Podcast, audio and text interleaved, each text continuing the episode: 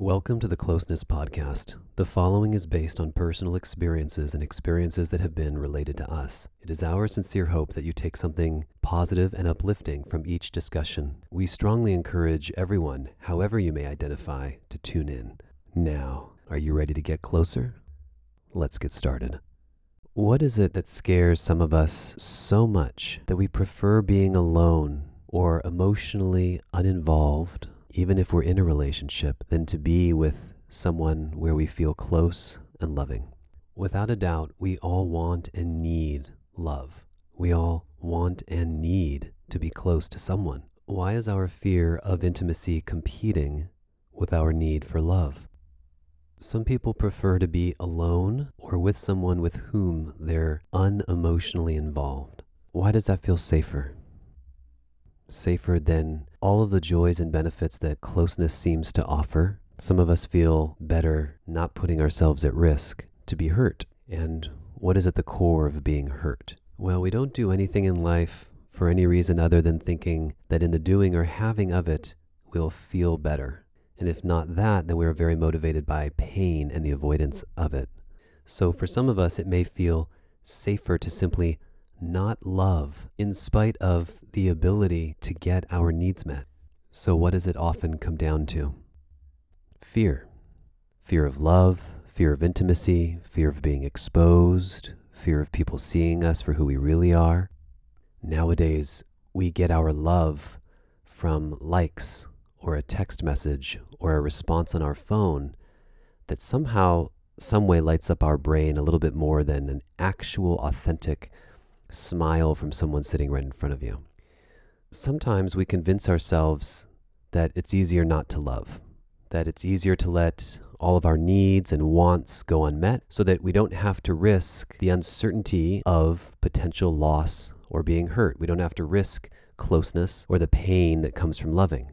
When we don't risk anything, we know exactly what we're going to get nothing. And it's interesting because maybe, say, the other half of our population wants love because we believe that that's where the answer is, that the answer is love. When in fact, tens of millions of us can find ourselves in relationship where we aren't having our needs met or feeling loved, and every day is not a merry-go-round of pleasure, but more like a roller coaster of emotional ups and downs.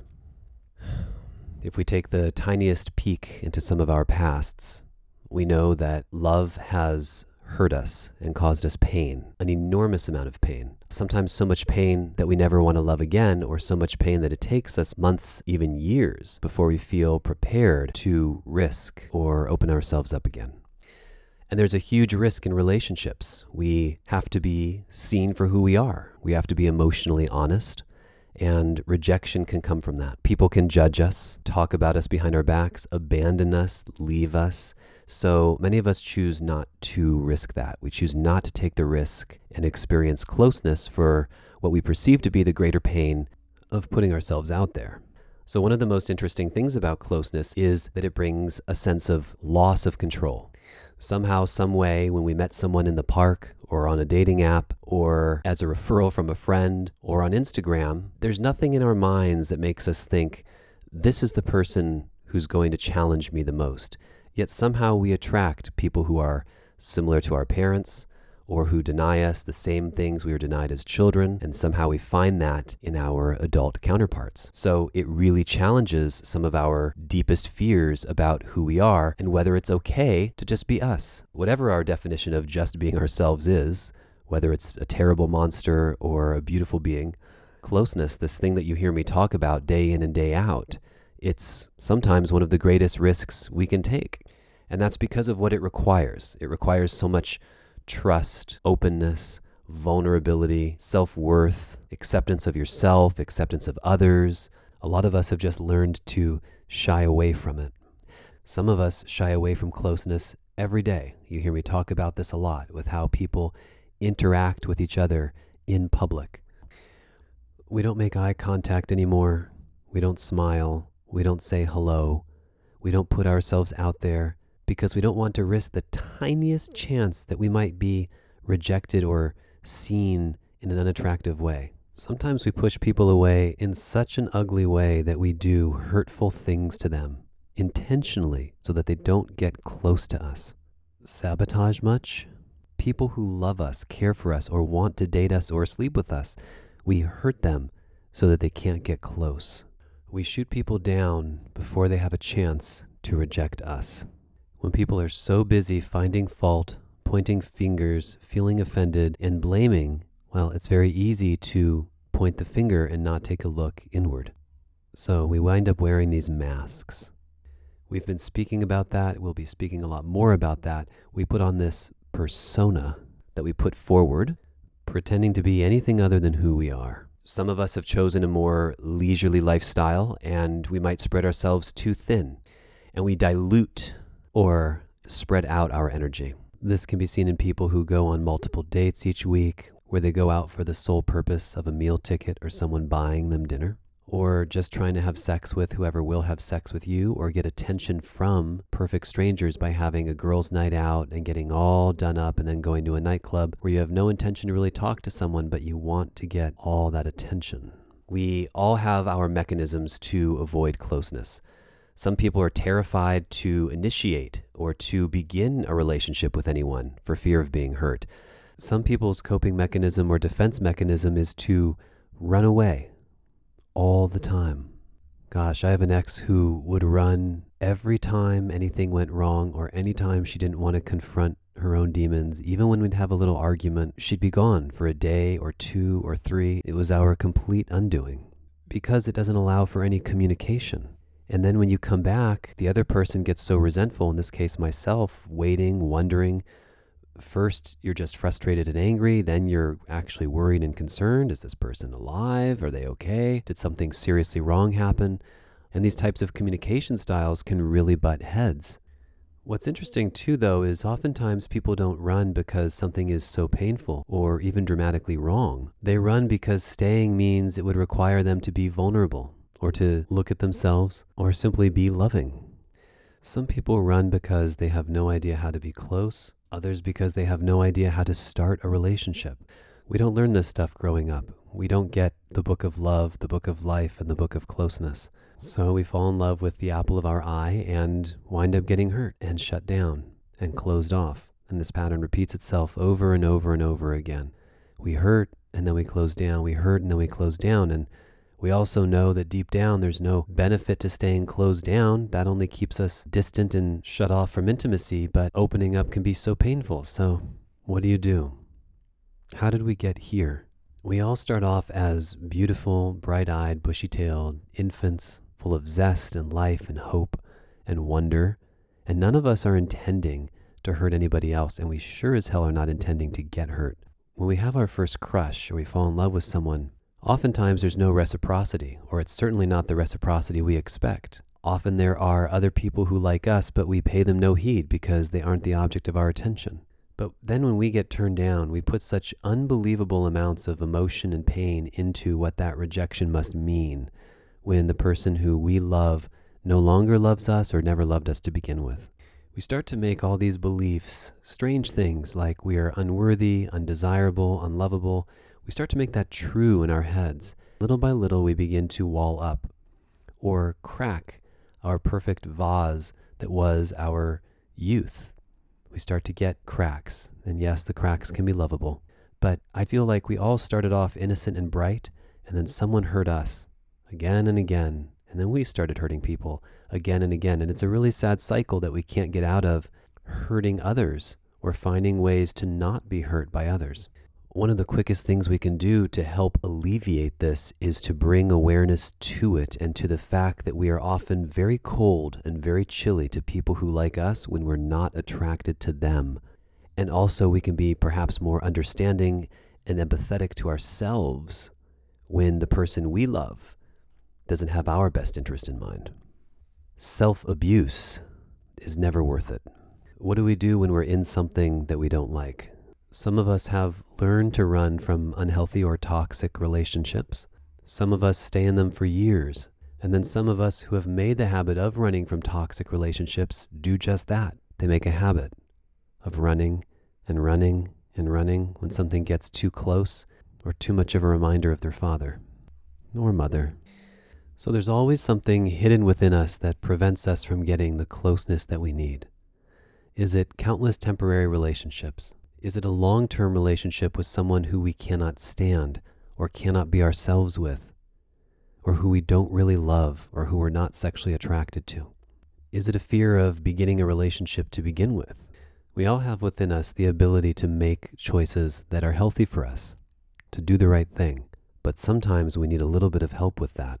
What's helped me along my way is finding people who are safe that I can trust and finding tools and resources that may not even be within my circle of trust or the family members that I know. For many of us, that's turning to a very small group of friends, a very tiny, tiny, minuscule amount of people with whom we can actually be ourselves and share what's going on with us. Now, some of us have 5,000 Facebook friends and 2 million Instagram followers.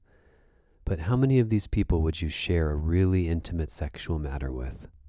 If we want to love, we have to open up.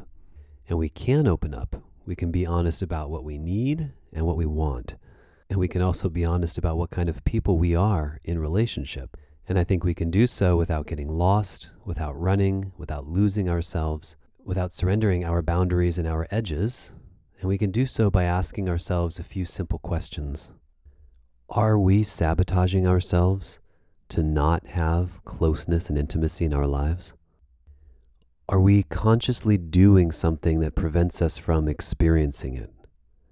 What is it? How? Why? And is it serving us? Do you know what it is about people that makes you want to or not want to get close to someone? What is it that needs to change inside of us so that we're not settling for less than what we really want? Having a support system, a family member, a brother or sister, a mother or father, a grandparent, or an in law, this can be nice. And I know some of us are super close with our family. But generally, when it comes to matters of sex and intimacy, not so much dating or matters of the heart or communication, but the actual intimacy component of it it's really hard to speak about that kind of stuff to a family member. So then what do we do? A lot of us default to whoever our best friend is. And if we don't have one of those, whoever our closest friend nearby is, and sometimes anyone who will just listen to us. And then we fall prey to the advice of someone who may not necessarily know you, may not know what's best for you, and doesn't quite know how to help you through a situation that is extremely delicate. Because oftentimes, what do our friends do for us? They often act like our personal cheerleaders.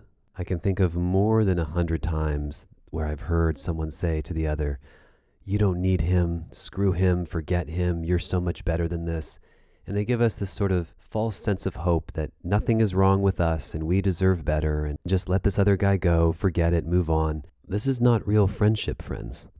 There's not really a core addressing of what's going on with you. Why is this happening to both of you in the relationship.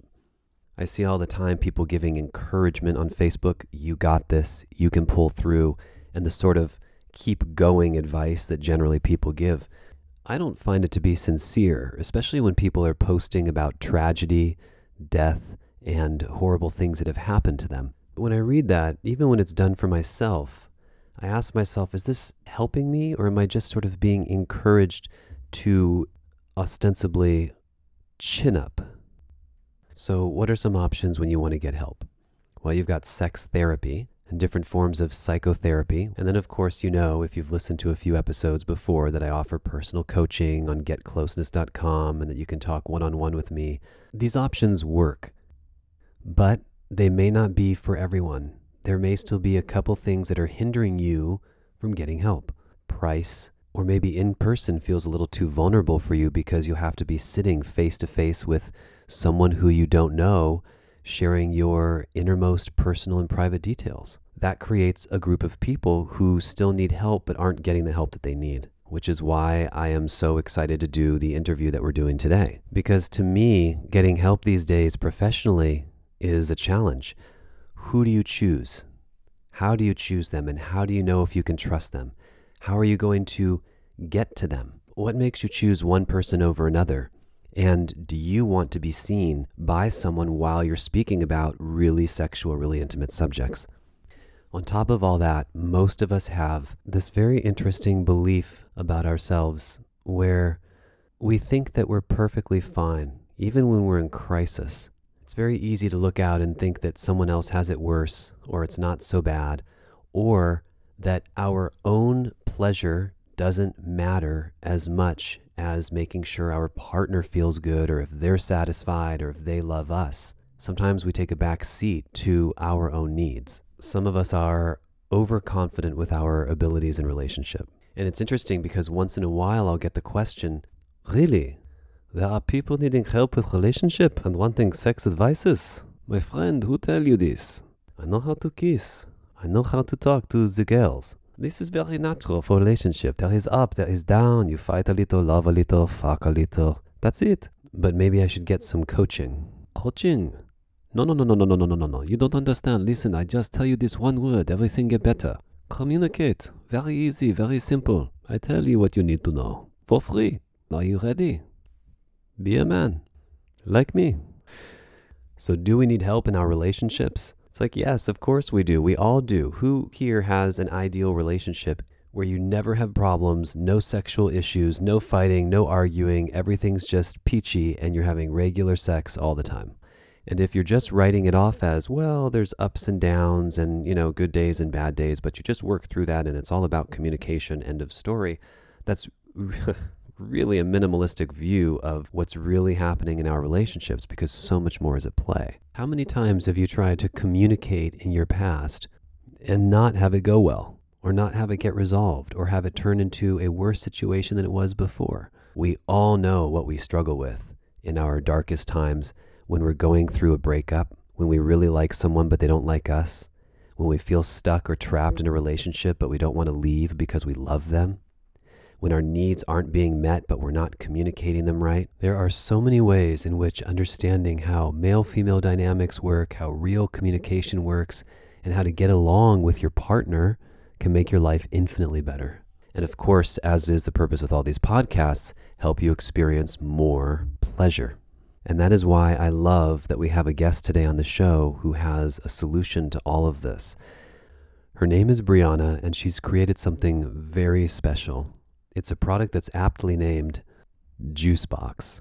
I don't want to ruin the surprise before she explains it, but at the same time, I'm also really excited and proud to say that I get to be one of the coaches. And in fact, you'll be able to have direct access to me on what she's created.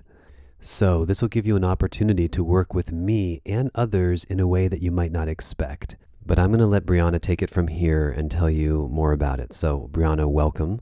Tell us a little bit about what Juicebox is. Yeah, Juicebox is an app that allows you to connect with sex, dating, and relationship coaches and counselors through an app all anonymously. And you can text them back and forth as much as you want, and the coach always gets back to you within 24 hours. So it's sort of like having a sex therapist in your pocket at all times.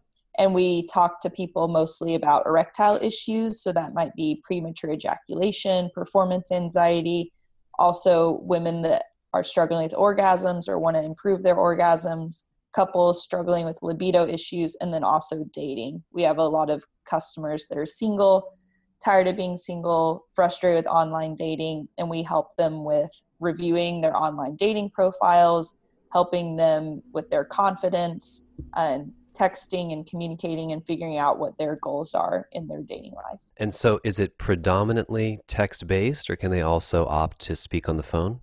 Right now it's all text based because some people struggle with these topics with them being a little bit taboo. Right. So right now we started with that, but we do want to eventually expand to audio and video. The coach is available 7 days a week and it's only $24 per week and that's way more affordable than what you would usually see with these professionals they usually charge $200 an hour sometimes even more in their private practices mm-hmm. so we're able to provide it via the app for only $24 per week yes as someone who offers similar services in person or on the phone, I can attest that that's true. And then also with your listeners, we're going to be able to offer a five day free trial which is absolutely amazing. So we'll say it now and also a little later. The code you want to use, of course, will be closeness to get your five day free trial. Now, would listeners have a constant stream of different text conversations with different therapists, or are they assigned to one? Yeah, we assign the client to one because then you can form a relationship with them and get to know them over mm. the long term versus having to switch off people frequently. And also with the this coach, it's really flexible up to the client. If you want to sign up for a week and work through something that's acute or you can work with the coach for months. It's really up to you. Okay, perfect. And then is there any type of information that they have to provide their coach, or is it up to them and their own discretion? What type of personal information do you gather, or is it an anonymous interaction? Yeah, we don't, you can stay completely anonymous to the coach. You can just pick a nickname and go by that. They don't get any information about your phone number or email or anything like that and you share with them what's going on in your life right now if you want to talk about female orgasm or premature ejaculation and we have some little quizzes intake forms that help you share this information because I know often it's hard to talk about these topics. So those help you guide you through sharing all of that information with your coach. Really nice.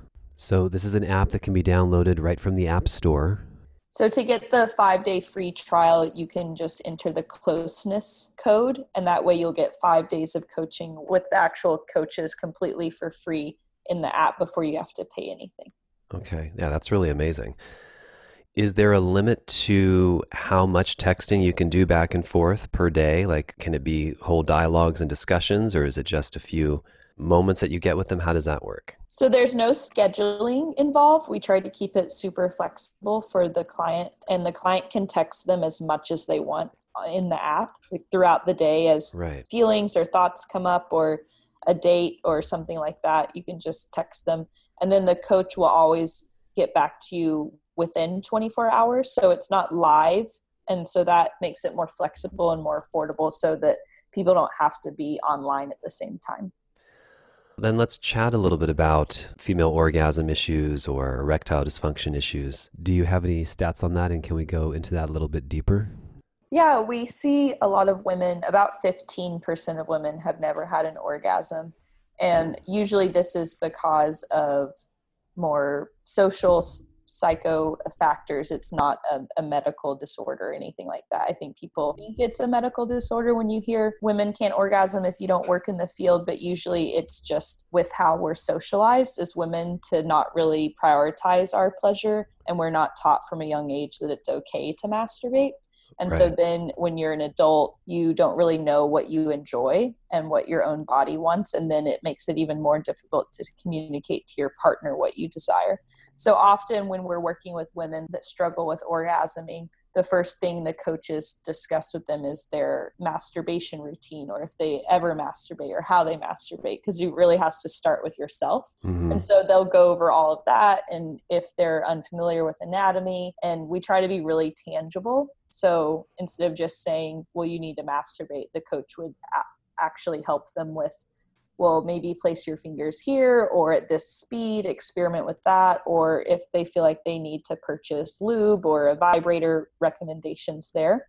And then, of course, the other piece of this is communication. And a lot of people, I think, find it difficult to communicate about these topics with their partners. Mm-hmm. So, how to describe what you enjoy to your partner and the coaches helping you with those conversations. Right. I did a similar episode on something like this where I recommended if you've been able to have an orgasm by yourself, but you've never been able to have one with your partner, because this comes up as well.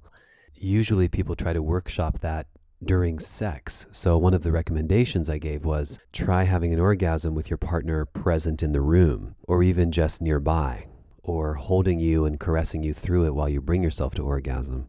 In other words, doing something where their presence is very soothing and it's helping you get there without necessarily having penetrative sex. Yeah, absolutely. I think one of our coaches recommends show and tell. So if you're with mm-hmm. your partner and you're struggling to, you know, describe it to them and you feel more comfortable with them just watching in the beginning, that's definitely one step closer. An interesting sidebar is how can your partner behave and act in a way that's conducive to getting you there? It's really hard to get out of your head if you've got a partner who's almost pestering you about if you're there yet or have you gotten there yet or checking in to see if you're there, it does more harm than good. At the same time, if you do want to help someone get there, there has to be this continual movement. The train has to keep going towards orgasm. And so it's always a fine line to dance on to be able to sustain the same pressure, keep the rhythm that she likes, continue with a repetitive, throbbing tongue stroke or flick or way of moving your finger that helps get her there without interfering or getting into her head by checking in. Oh, totally. I think a lot of times people are in their head about, am I taking too long? Then that anxiety takes away from the ability to orgasm. Mm-hmm. I've had women share that with me before we've even had sex that they have some concern around that. They don't want to take too long, or even, which always surprises me, they don't want me to have a bad experience because it may take them a while to orgasm. So it does come up. Do you personally have some thoughts about what helps women get out of their head so that they can orgasm easier or at the very least relax into sex? Well, I think it really, really depends on the individual woman and what is on her mind. Mm-hmm. Is this someone that this is a partner that you've been with for years and or is this a one night stand? I feel like that's going to really change the um, environment. Also, with in your head, I feel like we see a lot of women that are kind of juggling a lot a career, maybe also kids, and they're doing a lot in the household. And I feel like oftentimes in a kind of a traditional relationship, the woman has to handle more of those extra chores. Right. And so it is hard for them to kind of turn all of that off and just be present.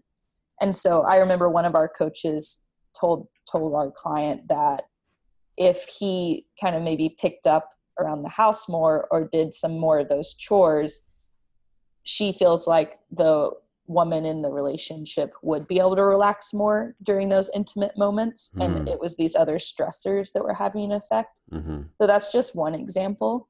I think other women need some sort of trick to help them stay present right. and grounded. And i think that might mean like thinking of a common fantasy to kind of pull you back to the moment or say or actually just saying like hey can we take a break and change it up? And that helps them get grounded again. And i think it's different for each woman and that's why so juicebox is a great resource because it's personalized for each client versus you know you just watching a youtube video on the topic or reading a book. And so right. the coach can figure out what's really best for you in your scenario yeah, I think it is tricky as a partner because, as you said, it is different for each woman. Even if you ask the question, do you know what you need that would ground you, or do you know what you need that would get out of your head? Oftentimes the answer is, I don't know. Mm-hmm. Or they, they don't know what they need in that moment that might make a difference. And so sometimes I think you get a little stuck there. But I do think just backing off and backing away, doing some, you know, cuddling or soothing or things that help you get present and settle into a now moment can really help as well. Absolutely. And I think some also women get hung up on not feeling comfortable bringing toys into the bedroom or vibrators or lube and these other things because they feel a little insecure about it or they're worried their partner will feel insecure if there's other elements in the bedroom. Right. But I think a lot of women should there I mean there's no shame if you need a vibrator to orgasm or yeah. you can only orgasm from your clitoris. I see that question come up a lot. Well, I can't you know have a vaginal orgasm. And we have to explain to women over and over again that actually it's it's quite rare. Most women can't do that all alone you're right that sometimes there can be that shame, uneasiness, or embarrassment with women when they think of touching themselves or using a toy in front of their partner, and how we find and navigate comfort in that beyond simply saying, I'm comfortable with it. What are the things we can do to help her open up and want to share herself in that way is interesting to me.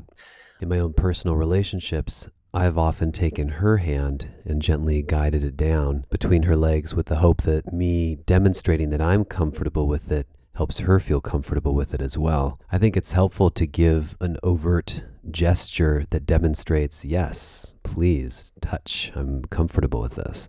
Or we can do it together, which is super fun.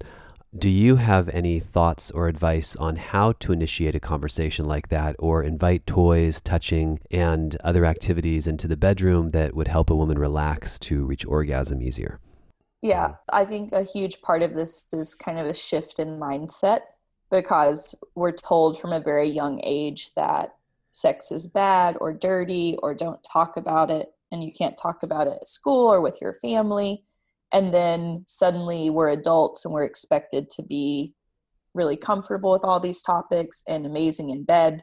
But just like all other life skills it's learned. And unfortunately we're never really taught about intimacy or healthy relationships or sex. Mm-hmm. and so i think when people see in the media that other people are you know having hot experiences or doing really well that then you feel shame because you're not living up to those expectations yeah. But I think a lot of this is just shame you learn from a very young age and then educating yourself and exploring yourself. So I think if you surround yourself with podcasts, books, videos, coaches, educational materials, or just a kind of a sex positive community, it's amazing how I've seen that change my life and other people around me. I think just being involved in those circles really makes you feel like oh it is totally okay and comfortable to masturbate or go to a sex toy store or buy vibrators and things like that. And so i think that is a good first step if you are listening to podcasts like this or engaging in the community in another way. See everyone you're doing the right thing already. So is that what you mean by closing the orgasm gap? Yeah so there is an orgasm gap between men and women. So about over 95% of men orgasm regularly during sex and for women that number is closer to 65% right. So uh, we do need to increase equity in the bedroom because men and women can both orgasm during sex each time and that be a regular occurrence. Yeah.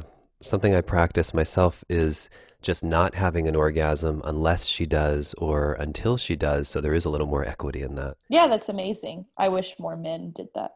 Mm, thank you. Now, speaking of pleasuring women and putting them first sexually, do you also feel there's a way that Juicebox empowers women? Well, we do have a lot of amazing female coaches on our platform, and I think role modeling is really huge. And so, if you can see this other kind of empowered woman who embraces her sexuality and you're talking to her, then I think it is really empowering as a client to see that mm-hmm. example and to practice all of this in the app with the coach before you have to, I guess, go out into the real world or with your partner right. and uh, do it there. And so I think the role modeling aspect is huge. Yeah, I agree with that. For a long time on the show, I've been wanting to talk about how often women masturbate, which I think is a lot and very often. And almost every woman I come across is like, yes, daily, sometimes three times a day, sometimes more. And I wanted to share that, but I didn't want it to come from a man's perspective. So finally, I had a woman on the show the other day. It's like, yes, I do it every day. And I think when people hear that and they hear the comfort in that, that it can be inspiring to be more comfortable with their own sexuality. Yeah, absolutely. It doesn't seem I think the secretiveness, that's not really a word, but the, the secrecy of it is uh, really challenging. Okay, so let's move into what you think makes for a successful sexual encounter. Did you have some thoughts around that? Yeah, I think some of it we've already talked about the equity piece and the communication and consent piece. Uh, obviously, we've been talking a lot about consent in our country over the past year. And I think some people feel like the rules have changed, but really the rules haven't changed and people are just becoming more aware of them.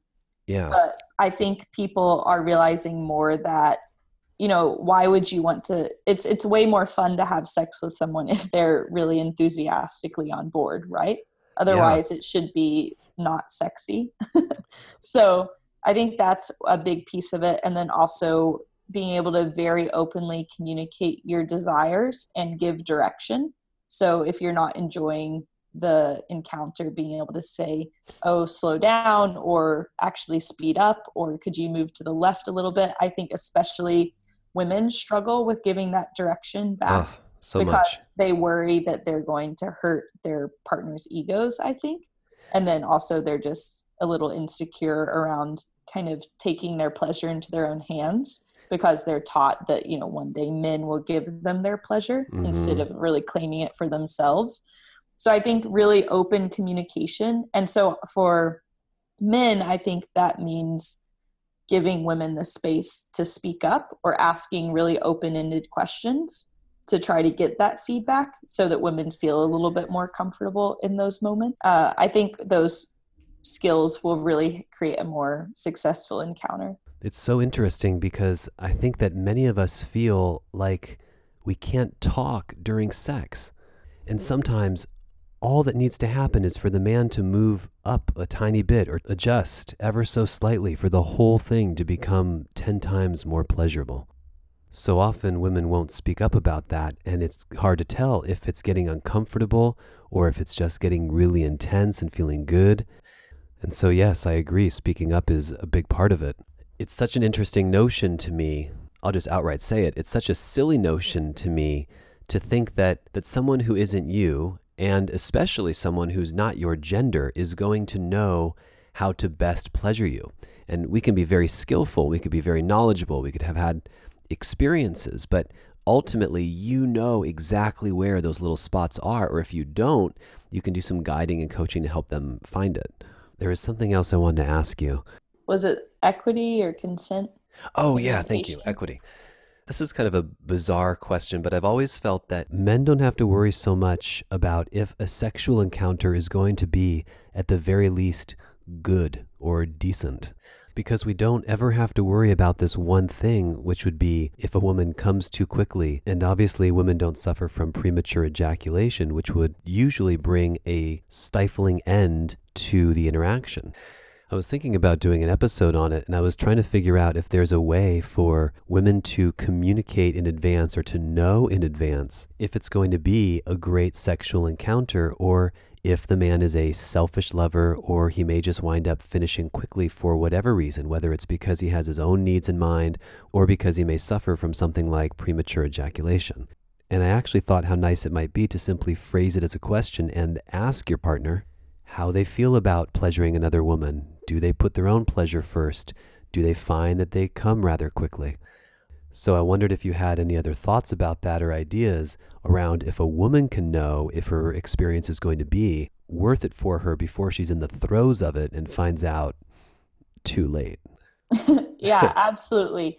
I think so many people, you know, go on a date or meet at a bar and then they say, "Do you want to come back to my place?" Right. And then then they're back at their place and they've never said what do you enjoy in bed? And this drives me yeah. insane. I'm like what? Why do people do that? You just have but, no idea. Right. So usually i mean when i'm on a date and but usually at least by the time we're walking home or when we're still at the bar i'll usually say what do you enjoy in bed? And mm. i think so for some people this just blows their mind that you could just have an open conversation about that before you get back to their apartment or house. Yeah. But I think that that's really important uh, because you're still having that conversation kind of in a safe space. You're mm-hmm. not you're not like naked or you're not feeling really vulnerable yet and yeah. you can have kind of a really direct conversation about all of those aspects and i think that's where that would come up right if you ask those questions then you would see if if it is a heterosexual couple and if the dude is really off put by that conversation or can't talk about female pleasure then maybe she shouldn't go home with him but you know i think there's also something in women that says where you say to yourselves don't talk about it because that means that it's going to happen and then that means i have to take responsibility for choosing to have sex tonight or expecting to have sex tonight. And for some reason, it seems like women love to avoid that responsibility of saying, that's what I want to do. It sort of goes hand in hand with that expression of, we're not having sex tonight, and then having sex, or I can't believe I'm doing this. I've never done this before. It kind of builds this idea that a woman doesn't realize she's going to be having sex until it starts happening to her, rather than mm. making the conscious choice of, like, yes, I do want to go home, and I understand that what that means is I'm probably going to be having sex with you shortly after. And I think if that mental shift can hit, Well, then it obviously leaves so much more room to communicate and talk about what you might like beforehand. It sounds so funny and almost exceedingly basic to say, allow yourself to ask for and then receive the pleasure that you're about to get. Mm-hmm. When you ask someone, What do you like in bed? What type of answers are you looking for? What are you looking to hear back? And what are you hoping to be asked? I guess when I ask that question, I'm just looking for some direction as to what might be happening a little bit later. You know, do they, you know, I'm queer, so I sleep with men and women. Okay. And so when I hear that, when I have that conversation with women, it's usually like, oh, I do like strap ons, or I do like penetration, or I don't like penetration, Right. or I actually really love vibrators, or I'm more dominant, or I'm more submissive. And we get into all those details. So that's really what the conversation looks like to me. And I think it's for me, it's just more of like what directions to follow, like a guide. Right. So that's actually helpful. I'm looking for what directions to follow because I was wondering how I might answer that myself if someone asked me, What do I like in bed? Do I talk about positions, kink, communication, style of touch? It's really unlimited. I'm just going to nudge you a touch further. What would you like to hear back from a man? What would be sort Mhm. of a very invitational response for you? Well, I think what's different between straight couples and queer couples is that straight people assume what sex means. hmm So if we're going to have sex, they assume it means penis and vagina. And this is very, very off putting. Right. Because when I have sex with women, it's always like, well, what do you want to happen tonight? Oh, and so okay. I think if we could shift that mindset with men that we might have sex tonight, but it might not be penis and vagina, then I think a lot of women would just be really put at ease and feel more comfortable that they had more control in saying what was going to happen that night. And I think the assumption that sex means penis and vagina is really damaging Mhm. because it means that's like the only definition of sex and really that might not always be the most pleasurable thing for a woman. Maybe she doesn't love penetration or maybe she doesn't feel comfortable doing that on a first date and she wants to start with oral sex or something Right. like that. But unfortunately a lot of straight couples never have that part of the conversation. They just skip to an assumption as to what will happen You're right. I think it's huge to be able to set that expectation. And I also think if you are a woman and you're very clear about what you are comfortable with and you know that you're not going to change that thought for the rest of the night, then that's great. Express it, set the boundary, and that's how we move forward. I also think some men get confused when women change their mind. Not because it's not okay to change your mind, but because we're so accustomed to obviously listening to what a woman says and requests. So if she says, We are not going to have sex tonight, or don't get the wrong idea, or I'm not usually like this, and then does a complete 180 and downright wants to have sex, yes, that can be a great thing, but it can also be very confusing from what I hear when I speak to different men.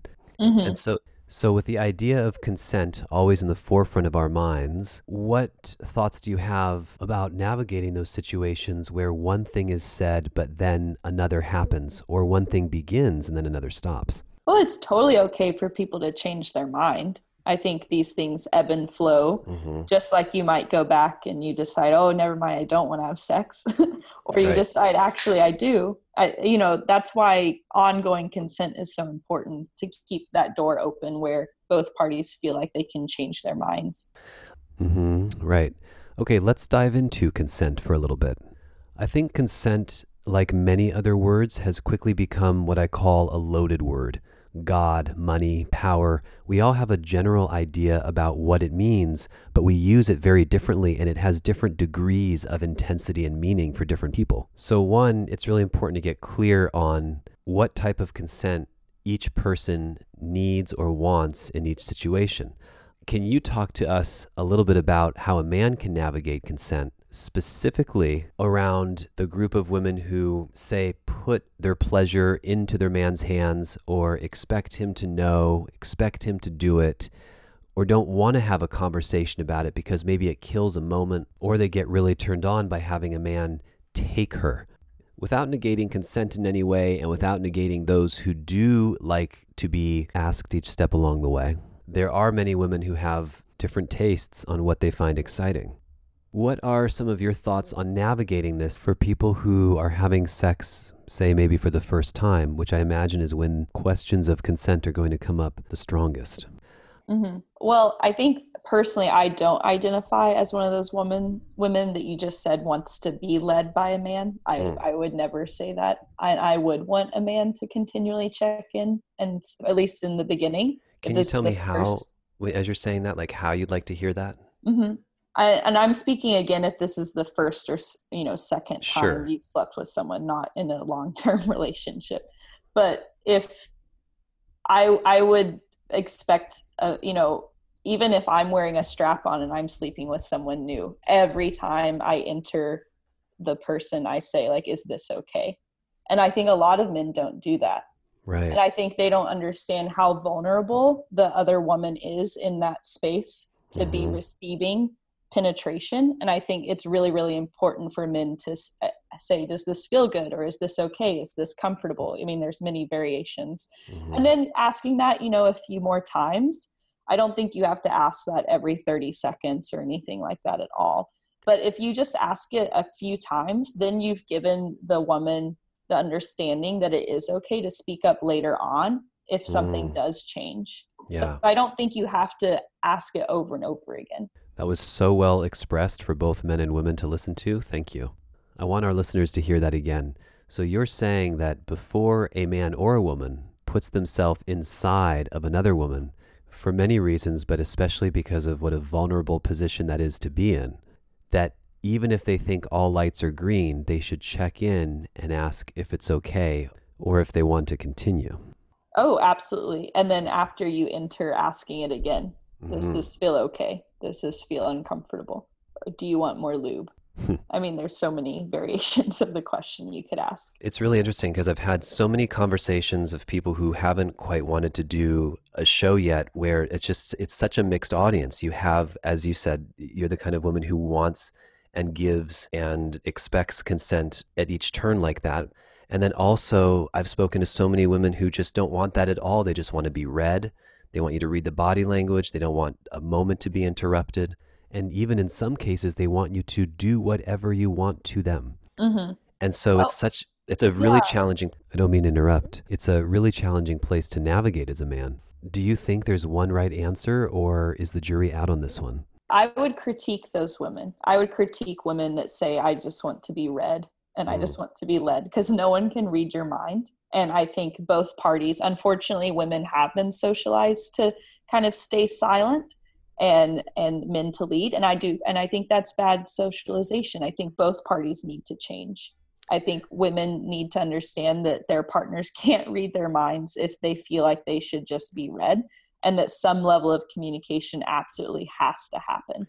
And it doesn't make the situation unsexy. I think once you know a person then body language becomes completely appropriate, but it, it I feel like it's very impossible the first or second time. Okay, really good, really clear, really well stated. So while we're talking about the more sensitive side of sex, why don't we also get into some erectile dysfunction issues, men who may have some trouble getting it up, things of this nature. Do you have some statistics that might help us or some thoughts on this? Yeah, I think until I started working on Juicebox, I definitely didn't know as much about erectile issues, but I've seen that there's a, seem to be a few different categories where there's premature ejaculation, and I didn't know that that was defined as men who last for less than one and a half minutes, and that actually one in five men experience premature ejaculation. Oh, wow! So it's it's pretty common, and then also with performance anxiety and how that relates to erectile issues because it can keep men from being able to maintain their erection if they're feeling anxious.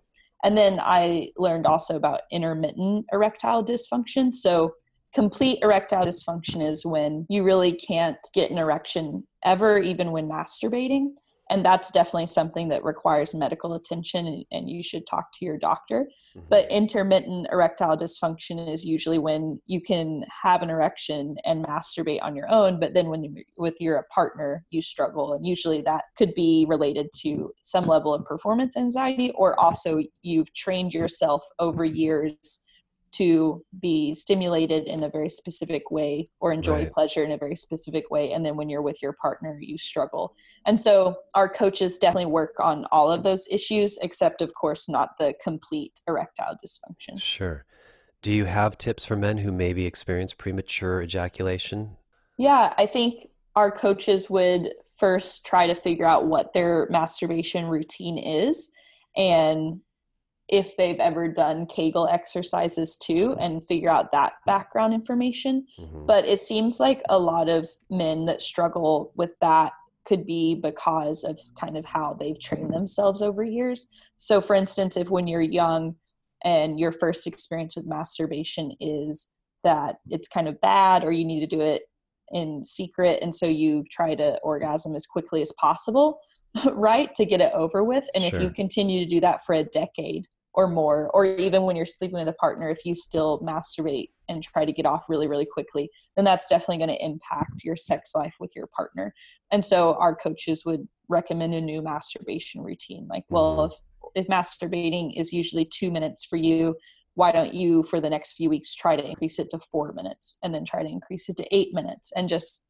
change it up like that Yeah. also i think men's relationship with pornography or maybe they always or uh, masturbated with a pillow or something like that and then it's hard to simulate that same sensation when you're with your partner and so going through all of that background information with our coaches too is where they would probably start It's huge. And then changing habits as well. Because, you know, Mhm. you're right. I tell guys if we've been raised our whole lives with pornography and we just get to the sex and it takes us two minutes to finish, then how can we do that time and time again and then expect to perform differently when we're with women? If all we do every day is something that short and that brief, we have to change the behavior.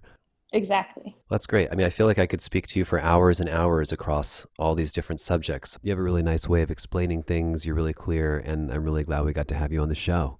Yeah, me too. And just a reminder that your listeners can get the five day free trial from the code closeness and you can download it in the App Store. Just type in Juicebox one word and it'll come up and you can download it. That's incredible. And just to reemphasize it, that means you can get custom tailored coaching around any intimate subject that you might want to talk about for free for five days. And to me, the price of a monthly subscription is less than the cost of one session with a professional therapist or coach. So I'm so glad you created this. Thank you again.